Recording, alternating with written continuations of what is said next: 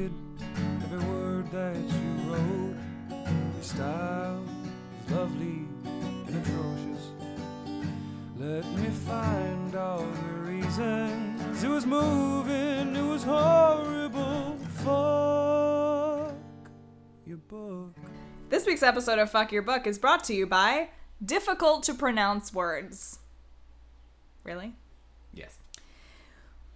When the anemone slips past the isthmus near the rural Welsh town of Cwmystwyth, consult your otorhinolaryngologist. As a corollary, certain inchoate truths may shock with their pulchritude.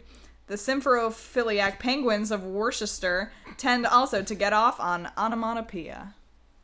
Fuck you, Michael. Everything you said was so true. I just I I just wanted to be honest with this week's. yeah, you just want to embarrass me in front of all my You two did- my two friends. You did a very good job. Thank you. Surprisingly, I I was I I mean some of them you you were you, you fudged a little. It's a miss with you. It's me. Uh, it's a miss me. in chote truth.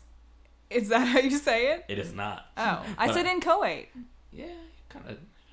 I didn't say in inchoate. I know, but I wanted you to. All right. Well, I In chote truth. Okay, so uh, hi everyone. Hello. I- are you everyone? That's a depressing thought. Um, I'm Michael, and I'm Cynthia. and we are Fuck Your Book. Fuck your book. Fuck your book. Uh, we loved, we hated every, Every word word that that you wrote. did. Uh, that's fine. So, um, what are we? We are a podcast, as I think you can tell. Um, We, are We speak through pods. We cast through the pods. into the sound in the clouds. and uh, we use the we we spot your fi, but we don't. We don't. We don't. We don't. Remember when I said we were on Spotify and we absolutely aren't? We're not. No, we are. We are, but like one In a episode. weird way. Yeah, one episode, and like it's not. It's like titled "Fuck Your Book." I don't know. With, like, I don't know how it got Cynthia there. Tolson and maybe my name. I, I don't know. what if it's like our doppelgangers? regardless, Okay. irregardless, which is a word that is real now, um, and it means the same thing as regardless. So, Strange. um, well, the OED is a son of a bitch, but what what we do is we talk about books. Um, pretty much only books thus far, though. Yeah, we, We have. will- We should branch out soon. Yeah, we will do. We will do other things. Coming up on the big one zero episodes. Which, which episode is Ten. this? This is going to be nine. This is gonna be nine. Oh my Yeah. god. Oh my god. we got a special surprise. special. It is a tasty, tasty. it's a taste of little morse. So good. Um, but the way that we do this, we do this in a somewhat unique way. If you're new, unique New York, unique New York, unique New York, unique. I'm not doing it. You already gave me a thing. Do it. Uh, fine. That's true. That is accurate. Um, so say I brought in, I don't know, Gravity's Rainbow. You brought in, I don't know. Gravity's, Gravity's Rainbow. Rainbow. That's the title of a very Yes, weird Thomas novel. Pynchon. No, I don't know Gravity's Rainbow. It's the title. Oh. Of a very, the very strange novel. It's like the girl who never read Noam Chomsky. Pinnis Thompson. Goodbye. I need to go now. Penis. That really was very Penis? close. Yeah, it sounded like penis, and I didn't mean it like that. But now I. I don't think you needed to point out that it sounded like penis. I meant think. it. I meant it the whole time, and then we were infinite. Um, so, uh, so say I brought it in, and I did it just a shit job. After I was done pitching this book to Cynthia, Probably before you were even done. at some point in the course of our speakings, um, we would bestow each other commas. Now, the comma point system, patent pending, pending patent pan, pandas, Just like Coca Cola. um, does not have a patent because they would have to give up their secret. Yes. Live long and prosper. Um, live the truth, love the truth, and then we were infinite. Um, We need to get past that episode four was that- hurdle. was that actually episode? I think four? so. I don't I don't remember what episode was any episode. But the important thing is so if you really really loved it, you would say Fuck. Your book. i.e. a comma, and if you really really hated it, you would say Fuck your book. i.e. no comma. Thus the comma point system was born. Um, if you're not new to this podcast, which I assume you're not because mo- Because we have two listeners. because it's mostly us listening, and I've stopped listening long ago. Yeah. Just kidding. I listen. Don't yell at me, guys. Um, we we know this information, but just in case there happens to be a new person who is late to the party but wants to wants to join in, we have to explain. It's good to get the system down. now. Um, so now that you know who So our- we're at five and five right now. And we had a guest last episode who has one, so that means that Mr. John Strecker might come back someday. He's on probation. He's on probes. like alien probes. Yeah, he's just sitting on probes. Not yet. Anyway, I don't. I don't know. so um, also if you're not new, if you're if oh, you're by the way, wait, wait, wait, wait. Wait. Important information. We got to 100 subscribers. oh right, Holy fuck, guys. that's more than people have left reviews though. yes. But we got 100 subscri- Yeah. subscribers. That's Next big hurdle, 200. Next big hurdle, one ten. Yeah, we've been at 101 since like ever now. But- Um, but yeah, so tell your friends, tell your people that read things and people that don't read things to get them to read things. Tell your weird aunts and uncles. Tell your parents if they're cool. And even if they're not. I like how much you had to prepare for that little note jump. No, That's it's not about the note jump. I was doing the John Ralphio hand motion. Okay, It was old John Ralphio all the time. Ben Schwartz, Yeah. shout out. Shout out Ben Schwartz. That was a good comedy We saw him and Thomas Middleditch, Middleditch and Tommy Schwartz. Mids live. It was great. We'll talk about that later. Um, for now, tell your friends about this here podcast. Do a little sum sum for us as we do for you. Um, so we usually lay out like a contest or a prize if you comment on when we post this. So we're gonna do that this time, but there's a caveat: you cannot be related to us, married to us, married to someone who is related to us, or dating us. That is our whole listener. I know. I know, but if you're not one of those things, okay, you you just can't be directly related. You can't be a parent to us Or or, our spouse. spouses. Okay, gotcha. Uh, and it's fair, and I, I love that you guys do comment. And to all the people who I'm referring to, thank you for being our listeners. We love you. Please continue to You comment. give us hope. Yes, but that being said, we're trying to spread out the joy, and so we want someone else to have the chance to get it. So what should we what should we give them as a as a gift this time? Oh man. Um, I don't know. How about a three week in a row shout out? Jesus. Yes. Is that really like good? I mean, if if they care enough, yes, you get you get your name on this podcast for three weeks. And we'll how about we'll read them a haiku that we write We'll write you a haiku. Sh- sure. Why don't we do something more interesting? Like because that's funny. it's a little played out. Why don't we do a sonnet? All right, fine. Shakespeare. No, a Petrarchian sonnet. All right. Petrarch. Was that the joke you were gonna make? Yes. Cynthia will write you a Petrarchian I sonnet. I don't even know what that is. Well, you'll find out. It's very the internet is a wonderful resource for this. Okay, but like, share, subscribe. You know, Yes, please just tell people to listen and please leave a review on iTunes. That helps helps with whatever, I guess. I don't know. We're trying. We're like, you know, paying for SoundCloud. yeah. It's So- not like we're trying to monetize this. Because, You know, like, Like tell your friends, but we don't have business cards, so just go make your own. Go print make out our business. print out a piece of paper, write fuck your book on it. You should definitely make us a. Kickstarter too, Yeah, and then like, you know, give a little back. and a GoFundMe. we give so much to you. so much, So much. so so much. So um, the next thing that we have to do is a is a Cynthia Tolson special. Oh, um, I do this sometimes at work because if you know me in human real life, you know that most of the time I'm just like beat bopping around making weird sounds, and like I'll come around the corner and be like, whoop. Um, that wasn't like a fart noise. Like I'll do that with my mouth.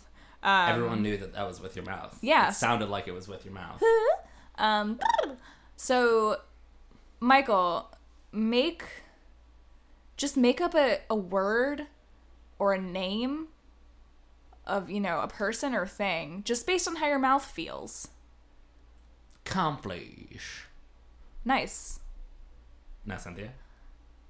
Flarsundurfire. That's like an Icelandic man. Oh. All right, and that's that segment. Try it with your friends. It's a new segment we're trying out. Um, Slips. Slips. sli- plums. Plums. I feel in my plums. All right. Okay, so Cool, that um, was fun. uh, Goodbye, everybody. Yeah. So now it's time for me to do my book.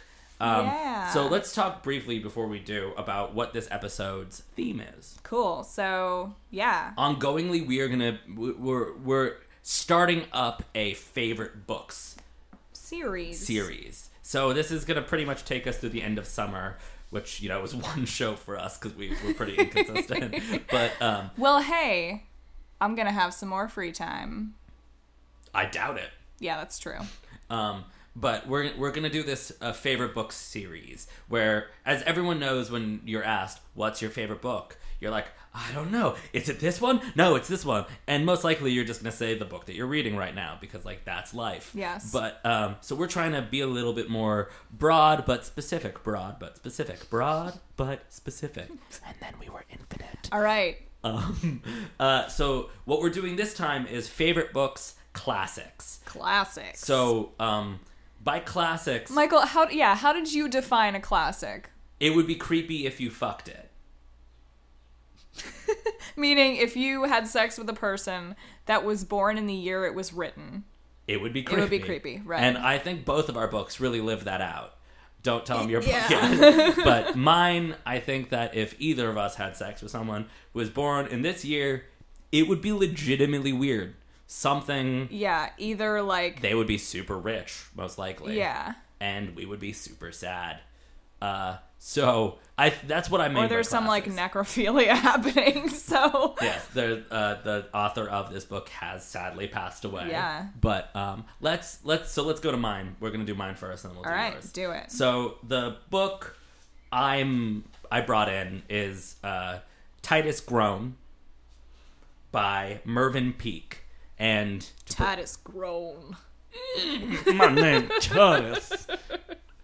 It was written in 1946, so creepy, if Creepy, I fucked it. yeah. Real creepy. Um, and it's the first in three books written by Mervyn Peake set in this world. Um, but first, some some backgroundy stuff. Um, Mervyn Peake was an illustrator, writer, and poet. He died young, tragically, after a long battle with early onset dementia. Oh Um, damn. yeah, so he was a uh, he was a war illustrator during World War II. After he got uh, so what he would do is he kind of did propaganda illustrations for the British Army and Gotcha. uh, like mm, illustrations of the industry. But he was a really amazing. If you know like kind of how Edward Gorey. yeah, yeah. It- it's similar illustrations to that pen and ink mostly when it tur- when it comes to his own stuff. And then um, in while he was fighting in World War II and doing that, he started working on Titus Groan, which came out in '46, the year after the war ended. Um, and so, just for comparison uh, of other fantasy novels, because this is in some ways it's a fantasy novel, I guess. It's kind of complicated. We'll get to it, but um, the Lord of the Rings novels were published in the mid '50s, from July '54 to October '55, and then the three other literary fantasy novels that came up came out in the 20th century before Titus Groan were uh, The Hobbit in 37, The King of Elfland's Daughter in 24 by Lord Dunsany, and The Worm of Ouroboros, which is another. Absolutely shocked you didn't do The Hobbit. Um, yeah, well, I wanted to do something uh, a little bit different, uh, but also really important and worth our. I the main reason I did it is because I want more people to read this book because this book is bomb. Because I have not heard of it. That's kind of the like, point. is it a classic? yes. If I haven't heard of it, Well, very much so. So, um, these novels are like legitimately weird. Uh, they mix fantasy, which by fantasy it literally is just referring to the fact that it doesn't exist in this world. okay. It's a different So world. it's not like a high fan. There's no like. There's no magic. It's just really. weird. It's just a different place. Okay. Um, uh, stately court intrigue, surrealist elements, biting satire, a lot of humor, and just like gorgeous descriptive language. Um, and there are very few novels. The one that I noted in my notes that's similar to this in its like scope and difference from any other novel out there, and lack of general population knowledge is Little Big by John Crowley. Um, And it's like so idiosyncratic and amazing, and it has a very small following outside of writers and 20th century postmodernists and fantasists and everybody. Um, so the way that I kind of I highlighted this, it's the Aesthetes fantasy series. So it's The ass thieves. the Aesthetes, the Aesthetes. It's the Aesthetes fantasy the series. booty grabbing. Um, fantasy series. So part of the reason that this novel is so cool is it's like near impossible to categorize, and its impact its impact is like hard to figure simply. So with something like Lord of the Rings, it's really easy to see how it's impacted world literature. Uh, after it came out in the fifties, there was a spate of copycats. Really, for decades until the nineties, the most yeah, you you talked about this when you did uh, Eddings. Yes. Right. Um, and the his brand of heroic fantasy, um, which takes from like mythology and Old Norse legends and kind of that kind of like creation myth stuff. Uh, that fantasy was an oppressive force in English language fantastic literature. Um, so it's really easy to kind of see where that goes. But with Titus Groan and Gormenghast, which are the two main novels in this series, it's a little harder. Uh, but what uh, what's so cool about them is, uh, in a way, without really meaning to, Peake created a second strand of English slash American fantasy before there was a first. So before Lord of the Rings came out, before this monolith of the fantastic was out, there was this quiet, ill-defined, strange kind of fantasy, and um, in a similar way, so when you when a lot of fantasists talk about their like grandfather being H.P. Lovecraft, it's hard to do because while Lovecraft is important and amazing, and I talked about him in an Yeah. episode or two ago, um, he was a pulp writer and he wrote pulp fiction. And I love pulp fiction. There's nothing against it. He's important and whatever, but it's not literary fiction. So for to for a, a a real foundation to build your genre on, Lovecraft doesn't work if you're trying to hew towards the literary. You basically in the 50s and 40s only had Tolkien except Peake. So um, Peake allows allows and allowed writers to draw from a different literary fantasy, um, other than like Fritz Leiber and uh, Howard and a couple others that are still really pulp. So whatever. Um, and what's so interesting about Peake particularly is that even contemporary fantasists who write in the Tolkien genre, the best example for you, Cynthia, would be uh, Gurm, George R. R. Martin, who you read and watch the TV show. Correct. Um, and if you're a close reader, will notice that there is a house Peake in it, um, named after Mervyn Peake, And the castle that they reside in is called Starpike, which is named after the main character of the series named Steerpike. And Interesting. Gurm is a huge follower of Peake, but like not just in oh he made a reference to it. What these books are about is a gigantic gothic crumbling pile in the middle of nowhere with it's the way that I describe it is like a a much weirder Downton Abbey. Okay. So it's about the people who live in this castle, and the novel, the first novel, Titus Groan, starts when the main character Titus is born. So he's an infant throughout the entire first novel, which is really funny and plays almost no role. And in the second novel, he's seven to seventeen, and it's about him kind of taking back his place and then deciding he doesn't want it. It's a very post-war novel, and that's what makes it so cool. Is that it doesn't exist within literary fantasy, but it is the basis for all contemporary literary fantasy in the English-speaking world. Every Yeah, every great. major fantasist that doesn't write like Brandon Sanderson or like obviously Tolkien-esque fantasy is drawing directly from Peake hmm. because what Peake showed is that you don't have to do Tolkien. Even if you so the like the thing about it, and here's where I'm going to make a caveat to what I'm talking about to some extent.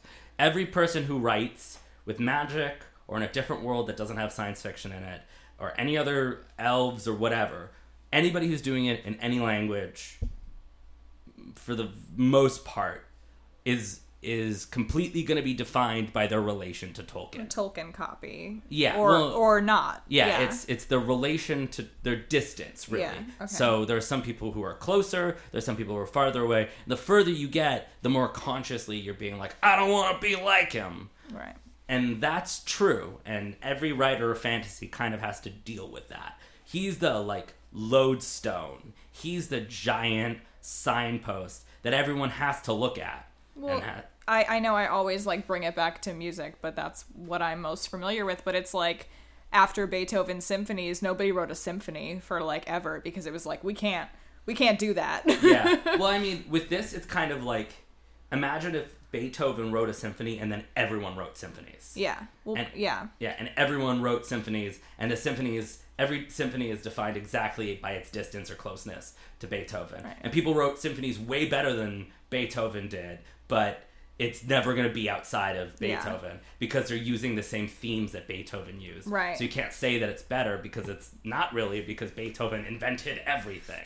That's what Tolkien is in fantasy, except for Peake. Okay, Peake is the only place that you can go outside of Tolkien and really be outside of Tolkien. He's like a haven for writers. So every major writer who writes outside of the like very stiltifying Tolkien sphere knows Peake, loves Peake, and is is looks to Peake for inspiration. And some of the ones that I brought in, I mean, Neil Gaiman is a really obvious person, even though, and that's what's great about the influence of Peake is like, even though Peake and Gaiman have very little to do with each other in terms of like the words that they write. Um, Peake is the reason Gaiman can do what he does, Right. and that's true for Susanna Clarke, who wrote uh, Jonathan Strange and Mr. Norrell. It's true for Michael Moorcock specifically, who is Cynthia's smiling because the, his name has cock in it, but uh, is the most important British fantasist aside from Tolkien and Peake. Uh, he was actually a friend of an older Mervyn Peake back in the day. Is he before- the most cock? he is the highest level of cock one can have. But everyone, like I would say, Kelly Link, absolutely, literally everybody who writes in the fantastic as outside of the sphere of Tolkien, China Miéville for sure. re- You need Peake to do that, and it's a he's massively underread for the quality of his writing, and I think part of that is that the series never really finished. He the third book that he came out with in his lifetime which was the last book that he was able to publish uh, kind of shows in my opinion like the start of his dementia it isn't as tight as the other books. It doesn't work in the same way. It's kind of messy and weird and doesn't have the same tone. Like the first two books gormenghast and titus groan are just perfect. They're weird and fucked up and like funny. They're so funny consistently and very themselves. And then the third one, Titus Alone, just doesn't really make sense in the like uh, next sitting next to the other two. Kind of a sci-fi novel, but not really, and it, it, like the character kind of completely changes. So I think you can read it as a duology, and I think that it's best to that the first two books kind of just sit by themselves. Um, but for most people, the knowledge that it never really completed, he was working on a fourth novel before he just lost his ability to write at all. Um, th- that kind of draws them away from it. It also kind of got lost to the sands of time, and only Mm, really concerted readers. Like sands through the hourglass. And then we So are the days of our lives. Yeah, and I think also the fact that this came out before Tolkien, and then Tolkien just took a big fucking shit on everything, made it very difficult for it to get the audience that it deserves. That being said, once again, if you are a writer of fantasy or a serious reader of anything, specifically 20th century literature, this is something you need to read. It's gorgeous. I'm not going to read from it because eh, I'll give you a chance to experience it without me, but it is just stunning architectural writing. He was a poet, and it's very clear, and he's a visual artist, and it's very clear, and it all comes through in the way that he writes because it's just unlike anything else. So, this is a classic in its vast, enormous influence. Yeah. I think arguably it has as much influence as anything Tolkien ever wrote because just just as opposed to Tolkien, it is this the lone sentinel standing inside literary fantasy, opposing the monolithic Tolkien presence. And I think that's an amazing thing. And once again, if I had to choose which one I liked more, that'd be tough because Tolkien. You know, I didn't read Mervyn Peake when I was a little Right. kid, and I hadn't lived with That's a sentimental. yeah, and Yeah. I think Tolkien's novel, The Lord of the Rings, is arguably the best and most important novel of the 20th century. So, but I think Mervyn Peake's influence is cemented in. I don't think we would have the fantasy that we all like now. We definitely wouldn't have Game of Thrones. We definitely wouldn't have any of like this literary explosion of fantasy and all these shows and stuff without Peake's brilliance. And uh, so, and if you ever read a book that's centered around a castle or a building that's kind of decomposing and it's good, it, that's a Mervyn Peake Yeah, well, we talked a little bit about that when we talked about Gothic, right? The Gothic Yeah. style of the like crumbling castle. There's there's definitely that. Um, But Peake really codified it in Gormenghast. Cool. And uh, uh, I can't remember the name of the what's the one that got like destroyed by dragon fire in Westeros? Harrenhal. You know, yeah. in the show, it's where uh, Where Arya everybody meets- is. Where Arya, yeah, it's where Arya meets um, Tywin Lannister and is his cupbearer. Oh. remember? It's like this gross black, decomposing castle. Yeah. That's hundred percent a Gormenghast reference. Gotcha. And it's like it's one of the many. Like every cat, like most of the, if you notice in the early books, most of the action takes place in these gigantic castles that have like a city around them and like the relation Mm-hmm. King's between the- Landing yeah, and- King's yeah. Landing or uh, or Winterfell and like Harrenhal later, and all of these places are Gurm takes from what uh, Peake did constantly, and Cool. it's very clear throughout his novels how big of an influence, and arguably more of an influence than Tolkien, because there's no House Tolkien That's with true. Castle Frodo. like it's just you can't do it. It's like Peake is such an influence. That's yeah. You there's there isn't like he like has some references to Robert Jordan, but Robert Jordan isn't an influence. They worked at the same. They were working at the same time in the nineties. Okay. So this is like a a So you would really you would say that George R. R. Martin isn't influenced by Tolkien?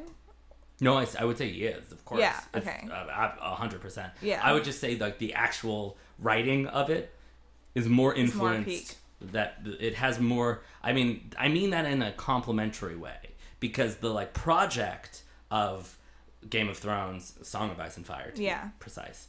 The project of it is anti-Tolkienism. It's his his whole project is like let me deconstruct the heroic tale of that Tolkien wrote in and show what it would actually mean to have this like good versus evil fight. It's not actually that. It's like this fucked up giant war with like maybe an environmental d- disaster that's unwinnable at the top of it. And but that's not he doesn't write like Tolkien does because he doesn't a he doesn't have the education. So Tolkien was a professor of linguistics and Damn, slamming on Gurm, I love Gurm, Michael. but it's not the same. Like he listens. I I'm so sorry, Gurm. I love Gurm. I love Gurm to death. I don't have the education to write like Tolkien does. Tolkien is a ludicrous genius. When Don't you proclaim your academic prowess Constant. everywhere you go? constantly. but Tolkien was he was a linguist and he wrote like a linguist because it's all about the language, not even English. It's mostly about the other languages. So it's really hard to write like Tolkien. Very few clones even get close.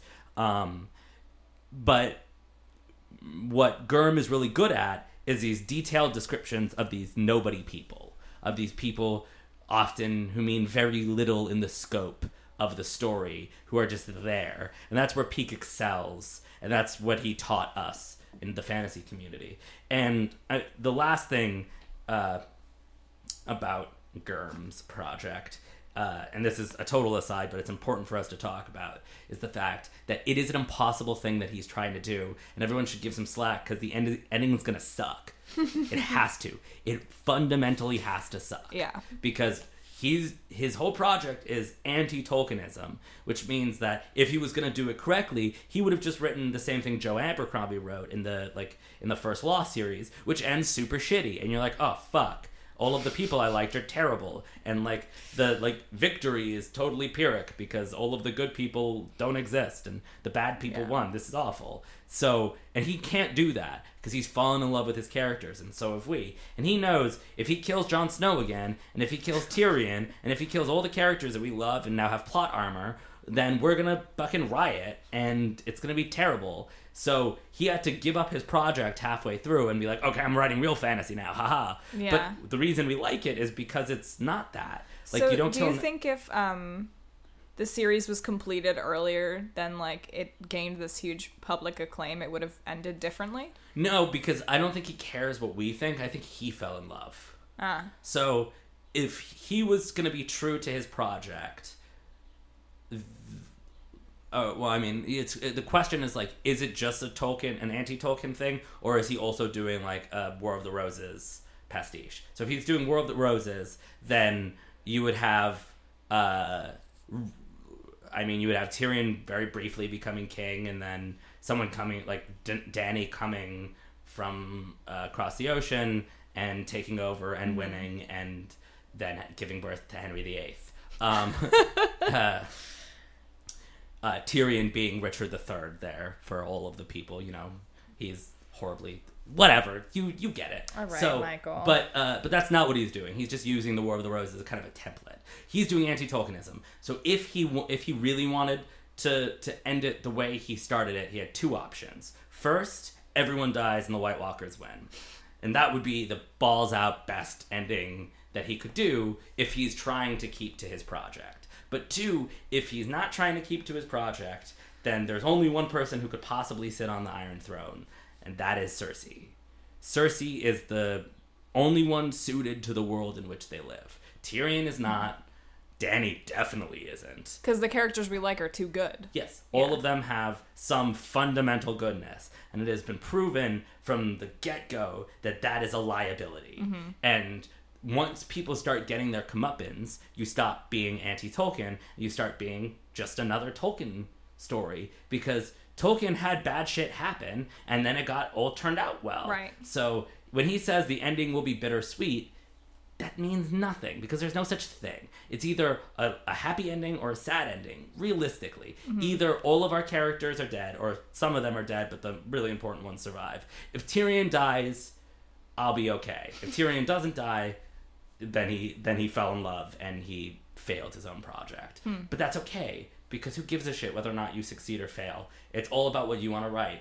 And if it were me and I were him, I'd just write it so all the good guys win because it's clear that's what he wants. Yeah. It's clear that's what everyone wants. And like Yeah. we'll all complain about it, but deep down we'll like we'll be happy with you it. want to know yeah. Tyrion survives and Jon Yeah. and Dany have cute little incest babies. oh my god And yeah and like that's what we want. Yeah. So it's a really hard question, but I feel for the guy because you either have to be like Mark Lawrence and Joe Abercrombie, where you're just gonna like cut the head off of the snake and just be done with it, and not give a shit about your characters, not fall in love, let them die. first book he did Well, yeah, and you can see that first Yeah. three Yeah. because he, he's even spoken about it. He talked about how when he when he was writing the Red Wedding, he had to like wait to do it at the very end because he was he knew he had to do it. Yeah. but it was just gonna be so sad, and he was so attached to these characters. Yeah. and then he brought back Catelyn Stark. So like i know he pussied out there. Let's be real. all right well we're digressing hard Super anyway um So that's my argument. Great. Mervyn Peake is amazing. Everyone needs to read them if they care about 20th century literature. Awesome. Full stop. So, for my classics pick, I'm doing the first novel ever. El ingenioso hidalgo Don Quixote de la Mancha. Also known as the ingenious nobleman Sir Quixote of La Mancha, also known as Don Quixote. Every time I hear it, when you say it, just you, I hear donkey. Donkey Hote. Yeah, so this is the first novel ever. It's a Spanish novel by Miguel Cervantes. Um, it's in two volumes originally. It's now published as one big old book. Um, but the first two volumes were initially published in 1605 and 1615. So yeah, if I fucked that book, that'd be creepy. or it would be like a Twilight esque thing, and it'd be very hot. Yeah. So it's really a founding work of modern literature as we know it. Um, obviously, It's literally the. it's foundation. literally the foundation of literature. Therefore, founding literary work. So it follows this guy. What does he start out as? Ki- Ki- Ko- Quijano, I think. Alonso Quijano. I don't know. We'll go with that. Um, he's a nobleman, and he reads so many of these uh, chivalrous, chiv- Romances. sh- yeah, chivalric, chivalric. Is that how you say it? Yes. I'm just like on that hard to pronounce words Yeah. right now. Chivalric romance. chivalric romances that he like pretty much decides he wants to live in one and he wants to right all these wrongs kind of like that earl show or do you remember that show What? where that guy like wins the lottery and then he loses the ticket and he like makes a list of like all the people Oh. something earl Yeah, my name is Earl. my name is earl Very different. He's writing his own wrongs. Yeah. So anyway, um, Quixote or Quijano, if that's even right, I don't know. Um, changes his name to Don Quixote. Don Quixote. Now I can hear that. Um, and he wants to like revive chivalry, re- undo wrongs, and like bring justice to the world. Um, when I was sort of reviewing this, I was imagining if like somebody did this today, but with like modern romances. Like they read too many like CVS paperbacks and then were like, I'm gonna go like find a pool boy and like Well, it's a romance and it. It's a I know. It's just funny. Um, so he recruits uh, Sancho Panza, who is a farmer, and he becomes his squire. And you know, I guess He's a big boy. He's a big chunky man. He's a big boy. So, I if you're, I guess if you're Don Quixote or not, if you're Don Quixote, but if you're in these books, like he would be, you know, Don Quixote is the nobleman, and he would be like the dumb farmer, but actually he's the smarter one because he's sort of keeping Quixote like tethered to reality or trying to, Yeah, trying. very deeply trying to, uh, but he's much more level-headed, and he's sort of the voice of reason. But Quixote just like refuses to see the world for what it is, and just is determined to live in this fantasy. So obviously, because it is a founding, the founding work of literature, uh, Cervantes uses a lot of techniques that become super common later on as the novel becomes the novel. So stuff like realism Which happened when? now, like six, six. I don't know, The novel became the pre. After this. Yeah, do you, but do you know when? sixteen fifteen. No, not when that was published. When did the novel become the premier work? I don't know. Just tell me. 19th century. Okay, Mid I'm not a writer. I'm just- I'm a musician. no, I know. I'm just giving the information so the listeners. know. thank you. I was So- wondering if you looked it up. No, I did not. Okay. Victorian England. Was Eighteen hundreds. Yeah, it was. It was like the when if you think about like Les Mis and that that era, Dumas, that stuff. That's Okay. all 1850s. Voltaire. That's Les Mis, isn't it? You sure? hundred percent. All right. Anyway, who wrote Les Mis? I'll tell you. Oh, Jean Paul. No. no, it's not Voltaire. Two, four, six, so one. um. Anyway, while you're looking that up, yeah. So realism. Um. But my favorite aspect and the aspect that I want to talk about as to why that I brought this book is the metafiction that he uses.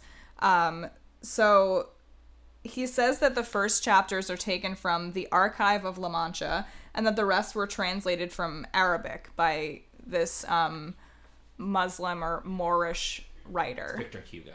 Victor Hugo. Cool. Thank you. Voltaire. Who the fuck am I? Um, so saying that it came from this source as opposed to just here's the book I wrote um, implies factuality and gives it credibility. And it's sort of, I guess, was common in like fairy tales to be like, you know, once upon a time, so like this thing actually happened, or a long time ago in a galaxy far, far away. This is something that, you know, this is something that happened. Um, so he says that he discovered the manuscript by chance and then hired someone to translate it to Spanish and he for the rest of the novel presents himself as no more than the editor uh, so he's saying this is something that really happened i didn't write this he also insists that the arabic version is the only real version and everything else is a fraud including this translation uh, not this translation not the english one but the spanish one that he wrote You're pointing. No one can see you point. Okay, I'm holding the book. um, so I think the reason that he does this, besides it just being a cool, you know, trick of the trade or what becomes the trade, is that the book is sort of attacking the land of make believe, and you can't really do that with a work of fiction, or it would be it would be harder to do that with a work of fiction. And I also think that Quixote might be a stand-in for Cervantes himself, right? Because you know, as a writer, he's obviously engrossed in literature and you know fiction. So I think maybe he sort of sees himself as that character. I don't know. I think it's cool to think about. Um, so it's also interesting to think about like where he's claiming this Arabic author got this story from because he never shows up in the book himself. Like he's not he's not actually seeing any of this happen. So who is like is he a combination of characters that's tr- like Sancho Panza trying to sort of hold the mirror up to Quixote and say like no, it's just a windmill, you know, like it, it I don't know. What do you think? Um, well, I think that this novel is. I think it. I think this novel is a political work. I don't think it has anything to do with metafiction. I think it has to do with the end of feudalism, and it's a reference to the like aristocratic holding on to the feudal, the ridiculous in Cervantes' opinion, feudal beliefs and structures, and so I think it's like a work of of like economic political satire, which I think is, is like why it's so important because it came in this like very liminal period in history where the whole world was shifting from a feudal economy to a mercantilist economy, which uh, it's like a the vast difference in how people interact, and it's the real beginning of the existence of capital, of money, where people trade, where money changes hands uh, for goods rather than people subsistence farming or trading goods for other goods. Yeah. use value. Um, so this is a novel that came about right at the like cusp of real mercant cusp, cusp. Of real mercantilism in Spain, and like it's even its form is a break from either the like classical form of epic poetry or the the play or really anything that came before it it's a it's so it's a the, the form of it everything is a comment on the uh, stagnant economic modality of Quixote himself. I don't think Cervantes is Quixote. I think Cervantes thinks Quixote is ridiculous and in like he's kind of painted in a in a beautiful rosy light in the Right. novel, but when you read it a little closer, I think It's he's sad. evil. Oh, no, I think he's evil. Yeah, I think well Huh. because the whole idea is that like when mercantilism began, which is right where this is being written, people started to have access to certain freedoms, like they weren't serfs anymore Mm-hmm. and weren't bound to the land, and they existed in a complete. Uh, they they went from being the property of the landowner to being, to some minor extent, a little freer, and this came because of the Black Plague, blah, blah, blah, whatever. This is not a mm, show about that. But the point is that Quixote looks back on this period of absolute monstrosity and uh, sees it as beautiful and wonderful and gorgeous and wants to recreate this world and by showing him as ridiculous it's pointing the finger at the aristocrats and the kings and all of the people who were still like that who Yeah. still wanted to control people now this is not a metafictional reading this is a uh, political or marxist Yeah. reading but it's i think that Well, I think on that on that note too, like it's sort of the way that it's universal and it, you know everybody can sort of associate with it. It's also like you were talking about like a really local to like not only the time period but also where it was written Yep. and like what was happening um in that time and like the narrative is just sort of geared towards like mass appeal. Yeah, it's very hyper. I think it's a hyper specific novel in terms of like, but it's a it's hyper specific in like the universal way. Where like right Yeah. now we we're, we're going through similar transitions, Right. Where the political establishment exists in this kind of formalized nostalgia for a time before Make it great again. yeah before what Make could, Quixote could sane be. again. yeah well make quixote quixote again. Yeah. like uh, they don't want to cha- they don't want to change quixote they want to change the world to make it look like quixote's Right. world they want the dragons even though the dragons never existed um, and, And I think also like in a time when everything was hyper religious, like this as if not an anti-religious work, at least like an, an unreligious work. I think that it's a it's a mischaracterization to consider, and like because religion was a was a given, but it wasn't. I don't think people were more religious than they are now. I think I think you'd be surprised when you like look at the like even everyone. It, it was just like a cultural part of the moment to moment life that you went to church, but most people weren't even literate. So Yeah. like they were superstitious in the same way that everyone is still and always will be. So like God and Jesus and all that stuff just replaced like druidic sprites, and in some places they never did. Um, so I, I think that this is a really accurate, but I think it's a very pointed political work. That's why like to someone like Cervantes, this wouldn't be that far distant. Uh, like his parents, the parents of his parents would remember not having the ability to move through different places, and like the the world around him was shifting very fast. So to make a character want to go back when so many people for the first time were being able to like be free, I think is a very like especially when it came out would have been like a like a real nose thumbing at the hmm. the aristocracy to a pretty pretty like bold ridiculous extent Yeah. like a like a Jonathan Swift level extent to some extent but like saying extent a lot um but uh yeah so I like I, that's why I don't No, like I just meta- have a couple a couple more things. Just um, continuing with the metafiction, just like my, some of my favorite Mm-hmm. spots that he used it is you know in the beginning with the authorship, and then in part two, which like I said, it didn't originally come out at the same time, Mm-hmm. um, and in part two, everyone in this universe has read part one and like Mm-hmm. knows about it. So Quixote and Sancho Panza are like running into people that like know the stories and there are people creating unauthorized sequels and it's just like a funny little thing that like you know how many authors to this day use metafiction you know it's just it, it's crazy that something like that has persisted this long through the the genre so it like i just think it gives this really awesome juxtaposition between like romance and reality and like balance and the opposition of the two. And for i guess what becomes a narrative arc of just what you need in a book it ha- it's the really the first work that has um, like a real psychological evolution of the characters which is kind of sad in the end. Um, i don't i guess no spoilers even though it's 300 400 years no old spoilers Okay. Um so but it, it's just like they're just fun little like vignettes and stories and they're sort of droll, you know.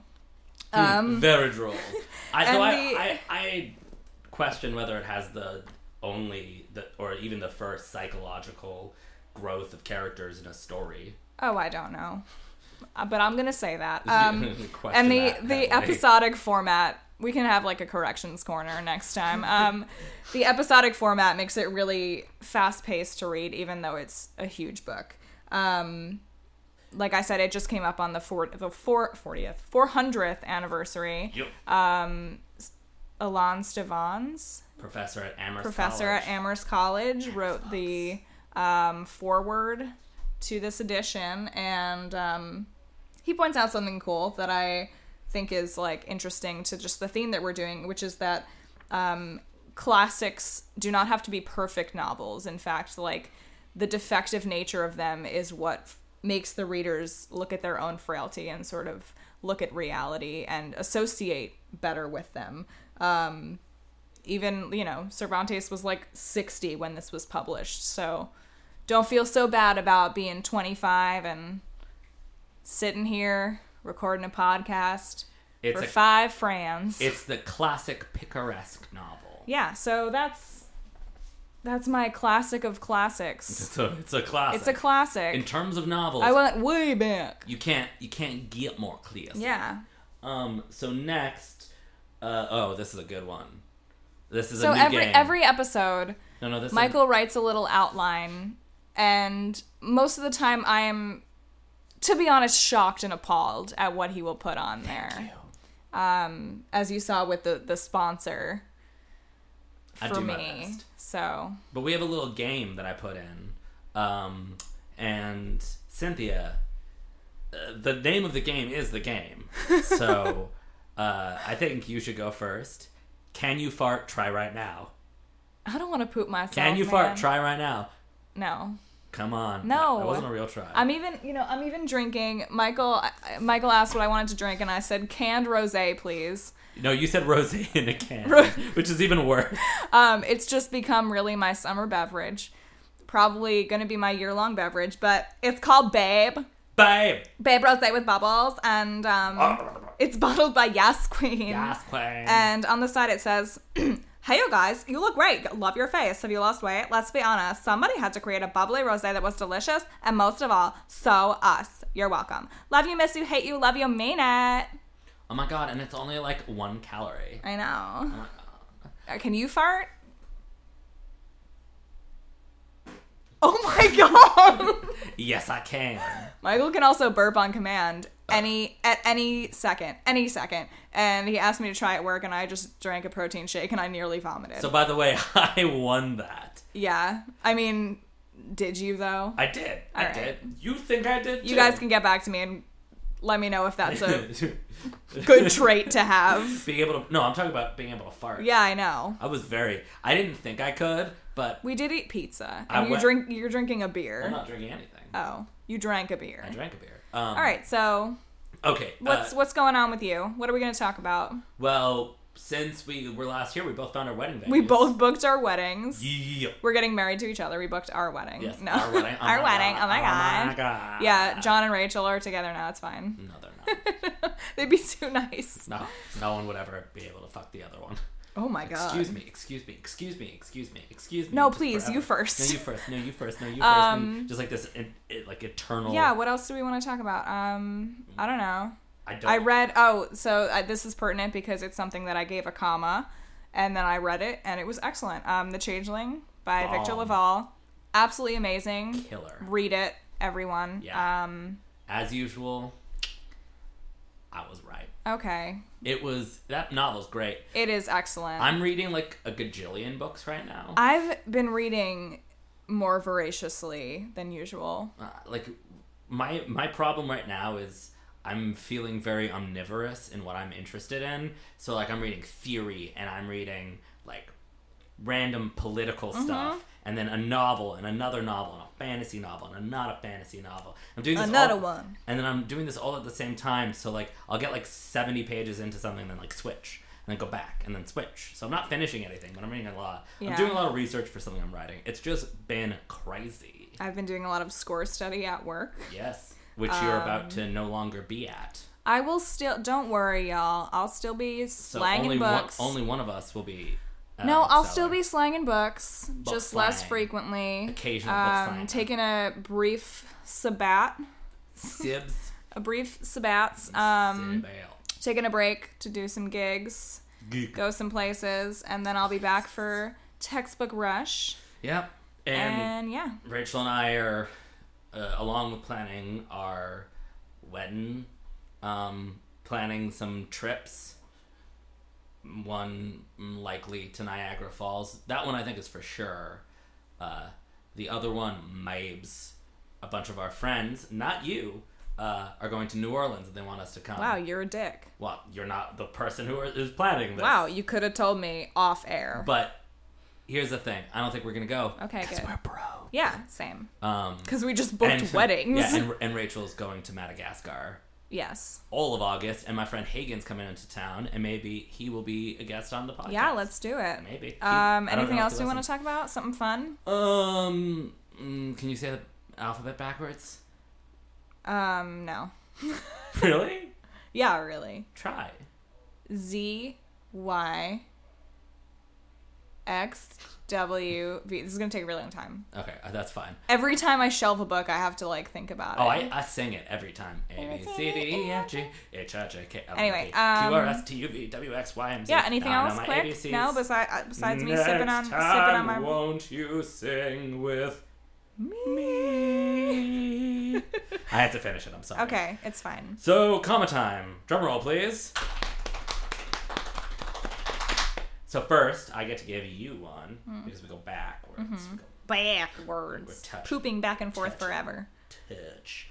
Um, so before I do anything, I would like to state that the metafictional reading of Quixote is not one that I agree with.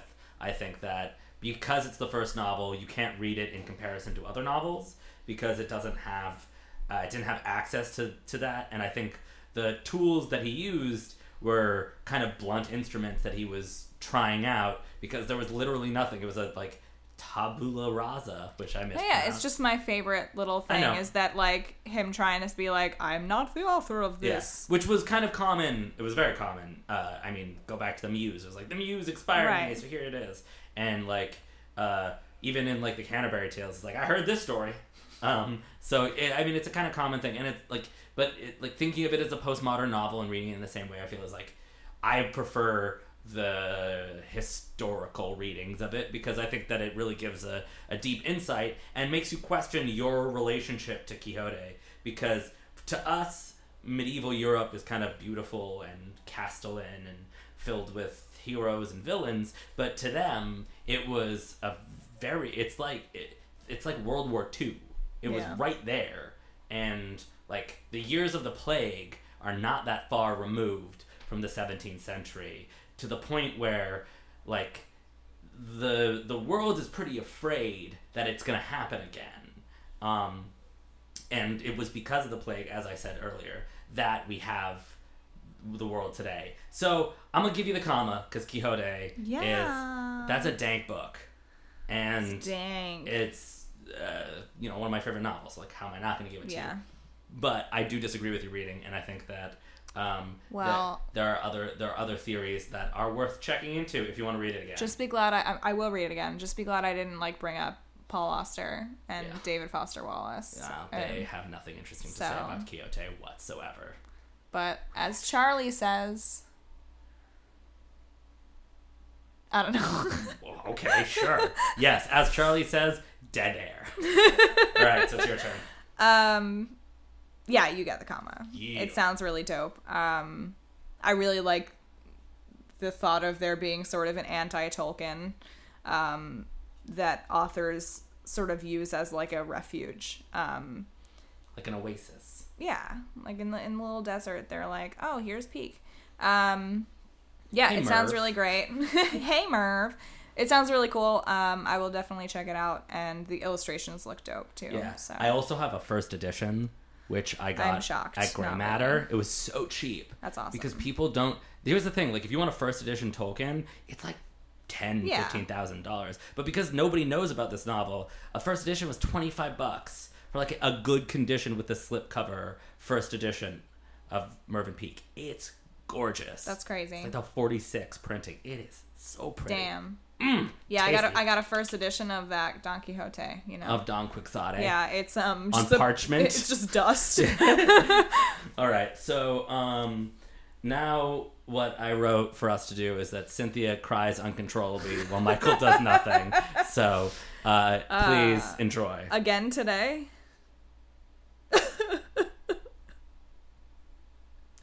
I can't. Come on. I can't. A little more You know, I'm just too depressed to cry on command. solid. I feel nothing. solid. So um, yeah, that's that's it. So as always, Like this shit. Yeah, like, subscribe, do. Oh, things. wait. What? Fuck. Fuck your book. Your book. What? What is it? What'd you say? Fuck. We didn't say it. We didn't say what? Fuck. Your book. When? What do you mean we didn't say that? We didn't say it with the comma. We did earlier. I know, but I oh, mean for we each giving our commas. other. Okay, fuck your book. Fuck your book. Uh, but we're at the end part, so right. go fuck yourself. Okay, go fuck yourself. Go fuck yourself. I hated the world after. Why are we gonna sing the theme theme song when we put it at the end? And atrocious. Let me find all the reasons. You're weird.